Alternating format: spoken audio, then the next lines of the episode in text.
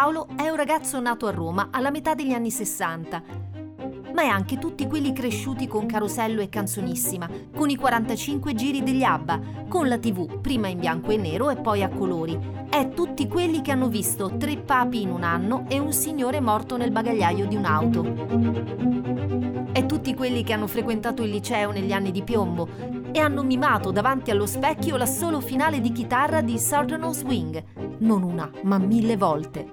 È tutti quelli che hanno pianto per un bimbo in un pozzo. È tutti quelli innamorati di Sandy in Grease. Perché il cinema è un sacco bello, ma se ricomincio da tre non ci resta che piangere e la messa è finita.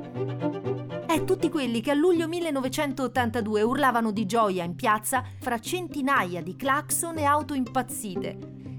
È tutti quelli che hanno avuto paura di una nube e che non credevano che quel muro si abbattesse è tutti quelli che il sabato sera videocassetta da blockbuster e la domenica non serve più andare allo stadio perché le partite se le vedono da casa in poltrona e che ai mondiali perdevano sempre ai rigori. È tutti quelli che la vita è bella e del terrore del millennium bug, che forse il mondo finisce, e poi del terrore dell'11 settembre, che mi sa che finisce per davvero. È tutti quelli che l'Europa è una cosa sola che sono diventati papà a 40 anni e che poi i mondiali e i rigori li hanno vinti. Li abbiamo vinti. Li abbiamo, li abbiamo. Li abbiamo, li abbiamo. Io sono Dina Curione e questo è Anni Mondiali, un podcast scritto da Paolo Palazzo. Puntata 1, 1974.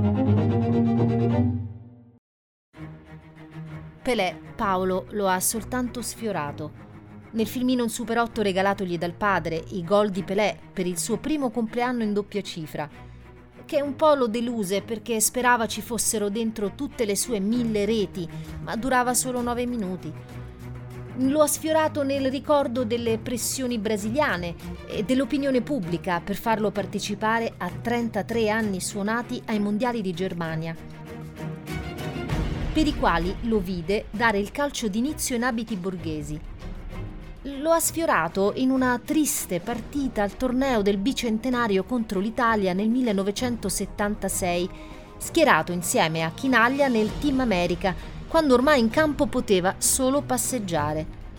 Ma soprattutto lo ha sfiorato nell'espressione di tutti quegli adulti o adolescenti che parlavano di pallone a un bambino come lui. I numeri nel calcio qualcosa contano Pelé è l'unico calciatore al mondo ad aver vinto tre mondiali. Ma oltre ai numeri, contano le parole, spesso definitive di chi ne ha vissuto la grandezza. Per Trapattoni Pelé era così bravo che non veniva neanche voglia di picchiarlo. Per Cruyff era l'unico che oltrepassava i limiti della logica.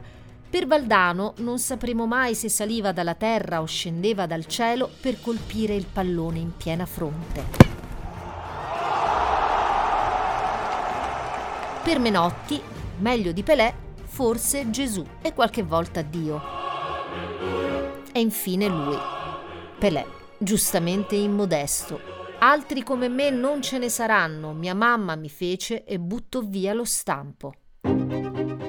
Quei mondiali ai quali Paolo assiste a soli nove anni si rivelarono un fallimento per la spedizione azzurra, accreditata fra le favorite, in quanto vice campione in carica e grazie ai risultati ottenuti nelle amichevoli del 1973 oltre al record di imbattibilità del suo portiere, che sarà tra i pochissimi a salvarsi e a proseguire la carriera in maglia azzurra. Io sono in porta, sono Dino Zoff. Quando Paolo comincia a seguire il calcio, Dino Zoff è il portiere di riferimento. Perché è al top della carriera, considerato che sarà di lì a poco secondo al pallone d'oro, quasi un unicum per quel ruolo. E perché è il portiere della nazionale, con la quale sta per raggiungere un record di imbattibilità che durerà 47 anni. La sera del 14 novembre 1973, subito dopo le nozze della principessa Anna d'Inghilterra, Paolo, con 39,5 di febbre, assiste alla prestazione migliore della carriera di Zoff. La nostra prima vittoria a Wembley. Gol di capello. Voto in pagella sul Corriere dello Sport 9. Tra i pochissimi a salvarsi al Mondiale 74, in quello successivo è accusato di incipiente cecità, causa quattro scaldabagni 4 lanciati rispettivamente da Olanda e Brasile. Poi nell'82 sappiamo come finirà. A 40 anni campione del mondo. Da capitano, mai successo prima, mai più successo dopo. Tecnicamente la dote migliore di Zoff era il piazzamento, il senso della posizione, l'essenzialità. Di sé diceva non sono un saltimbanco e se posso prendere un pallone senza tuffo scenografico ne faccio a meno. Nulla a che vedere con la spettacolarità di Albertosi e Castellini, ma tremendamente efficace. Non esiste controprova, ma con lui titolare a Mexico 70 non sarebbe mai esistita Italia-Germania 4-3.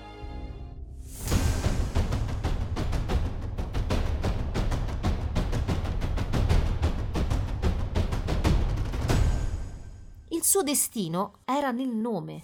Il grande Beppe Viola, telecommentando una gara del Belgio al Mondiale 82, disse Faff, un nome che è un tuffo. Per Paolo Zoff da sempre sa di parata, di cuoio che si smorza sui guanti. 332 presenze consecutive in Serie A, 11 anni di seguito, altro record ineguagliato e col calcio odierno ineguagliabile, rendendo i suoi secondi, da Piloni ad Alessandrelli, degli ologrammi, figure quasi mitologiche.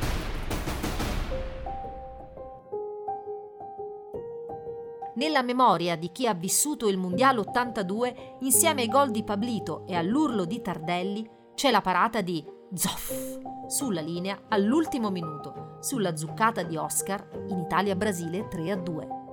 In una repubblica fondata sul pallone come la nostra, per il suo valore iconico e per il suo senso morale, Dino Zoff era un ideale candidato a presidente e qualche voto in effetti lo ha anche ricevuto. Per una delle tante coincidenze del destino, il nostro Paolo pochi anni fa lo ha incontrato in una premiazione in Campidoglio e gli ha chiesto di autografare un piccolo libro acquistato nel 1975, del quale Zoff neanche ricordava l'esistenza, pur essendone il protagonista.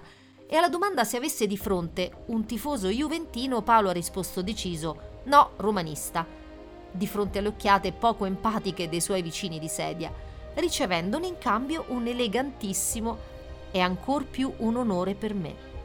È una vigorosa stretta di mano, nella quale ha sentito risalire fino al cervello quasi mezzo secolo di calcio e quindi di vita, tornando a quel bimbo che affrontava le prime partitelle sulla spiaggia o le prime sfide a Subbuteo. E il portiere, per tutti, era uno solo. Io sto in porta, sono Dino Zoff!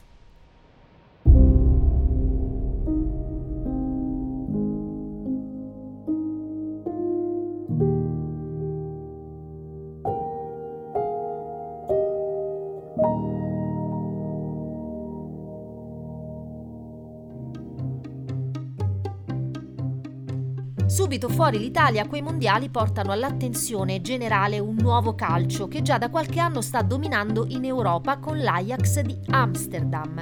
Il gioco totale dell'Olanda e nello stesso anno in cui il calcio totale olandese assurge alla massima popolarità esplode un nuovo fenomeno musicale che per un lustro abbondante dominerà la musica pop. Due ragazzi e due ragazze, il loro nome è palindromo, si chiamano ABBA c'è un motivo per cui quando qualcuno della mia generazione ascolta le note di una canzone degli ABBA increspa le labbra in un lieve sorriso. Quando eravamo piccoli, ma non piccolissimi, intendo verso gli 8-10 anni, e totalmente all'oscuro della musica rock non ancora trasmessaci dai nostri genitori, le manifestazioni canore a noi accessibili erano due canzonissima che aveva un filo di appeal in più perché legata a una formula anche di varietà e con cadenza settimanale tutti i sabati sera, e poi Sanremo, che invece si bruciava in una sola serata. Sembra preistoria, eh? Il 6 aprile 1974 Paolo assiste con i suoi genitori a una nuova manifestazione. Si chiama Eurofestival. I cantanti di varie nazionalità si esibiscono in pezzi nella loro lingua in attesa del verdetto della consueta giuria. Nulla gli resterà impresso di quella serata, se non l'uscita dei vincitori, capelloni e festeggianti che ripetono il loro brano. Si chiama Waterloo ed è di un orecchiabile da strappare le unghie, ma l'attenzione si concentra principalmente su una presenza, la biondina affetta da lieve strabismo, in quei casi come per la Bardot si definisce strabismo di Venere, ma dal sorriso che crea feriti. Non credo esista un coetaneo di Paolo cui Agneta non abbia suscitato i primi pensieri impuri o le prime pulsioni sessuali. Da allora quel gruppo spiccò il volo e divenne per i preadolescenti iconico al pari dei Beatles per i loro zii. E a mezzo secolo di distanza ci fa rivivere attraverso poche note situazioni fondamentali della nostra esistenza. C'è qualcuno infatti che ascoltando SOS ho ancora di più il lato B di quel 45 giri, mamma mia, non ritorni con la mente alle feste di compleanno nelle case, rigorosamente alle 16.30 con regali da fare e da ricevere. After Eight, ricordate i cioccolatini alla menta quadrati e ripieni? Gioco della scopa, della sedia, della bottiglia, il più figo. I primi lenti abbracciati, diari col lucchetto, poster in camera. Un tempo immobile e incantato nella nostra memoria. Televisione in bianco e nero, ma giornate tutte a colori.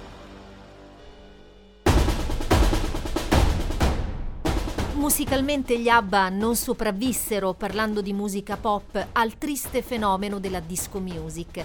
E quando si affacciò il punk inglese capirono di essere ormai assimilati a dinosauri ed ebbero l'intelligenza di ritirarsi dopo aver segnato in maniera indelebile l'immaginario pop degli anni 70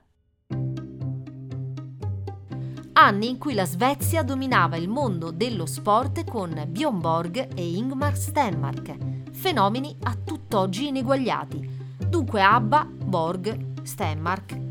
La domanda sorge spontanea. Cosa davano da mangiare le mamme svedesi ai propri figli a metà anni 50? Insomma, c'è un motivo per cui quando qualcuno della mia generazione ascolta le note di una canzone degli Abba, increspa le labbra in un lieve sorriso. Lo ha spiegato di recente Bono Vox. La loro musica era gioia allo stato puro. Gli ABBA sono il ricordo della nostra felicità. Si parlava del calcio olandese, il cui giocatore più rappresentativo è il pallone d'oro in carica, Johan Cruyff. Paolo aveva otto anni e cominciava ad amare il pallone quel ragazzo olandese che faceva le stesse cose di Pelé a velocità doppia, fanatico come pochi, fissato col numero 14, con una compagna bella come il sole, che vinceva tutto apparentemente senza affaticarsi e giocava con l'Ajax e l'Olanda il calcio più bello che si è mai visto, e la causa prima e il vero colpevole della sua futura e definitiva infatuazione e ossessione per il calcio. Lo confesserà in un post su Facebook il 24 marzo 2016, giorno della scomparsa del profeta del gol, con queste semplici parole. Da oggi mia moglie non potrà più detestarti. Per la cronaca, la moglie sono io. Ma il calcio non è una scienza esatta, è un gioco, o meglio, uno sport non sempre vincono i migliori, soprattutto ai mondiali, e quella compagine, apparentemente invincibile, per cui cominciano a tifare quasi tutti gli appassionati del mondo, non riuscirà a vincere il titolo. Fermata in finale dall'unica squadra che poteva farlo, la Germania Ovest, padrona di casa. Nell'ultima partita giocata in nazionale dal più forte centravanti della storia del calcio, che non a caso segnerà il gol decisivo. Si chiamava Gerd Müller. Attaccanti così non ne fanno più, perché oggi devi fare i movimenti giusti, far salire la squadra, con i criteri dei tempi correnti uno così verrebbe definito con difficoltà un giocatore di pallone, perché lui pensava solo al gol. Era il gol, respirava ed era gol.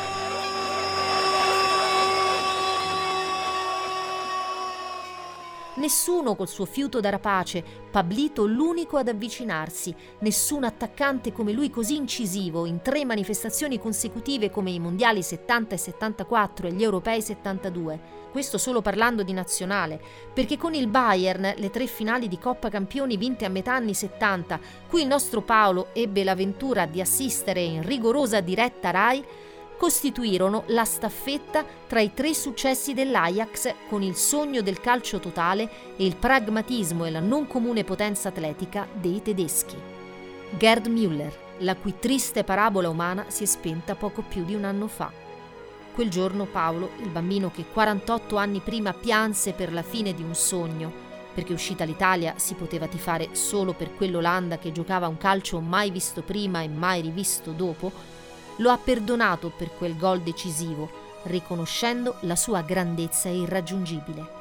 Se n'era andato il migliore. Se n'era andato il gol.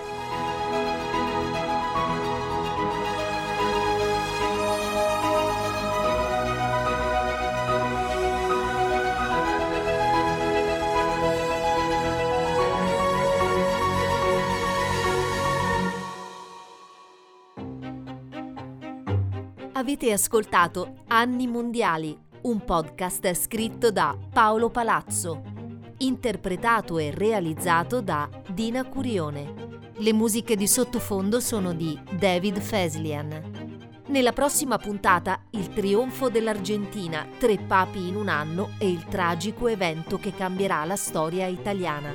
Anni Mondiali 1978.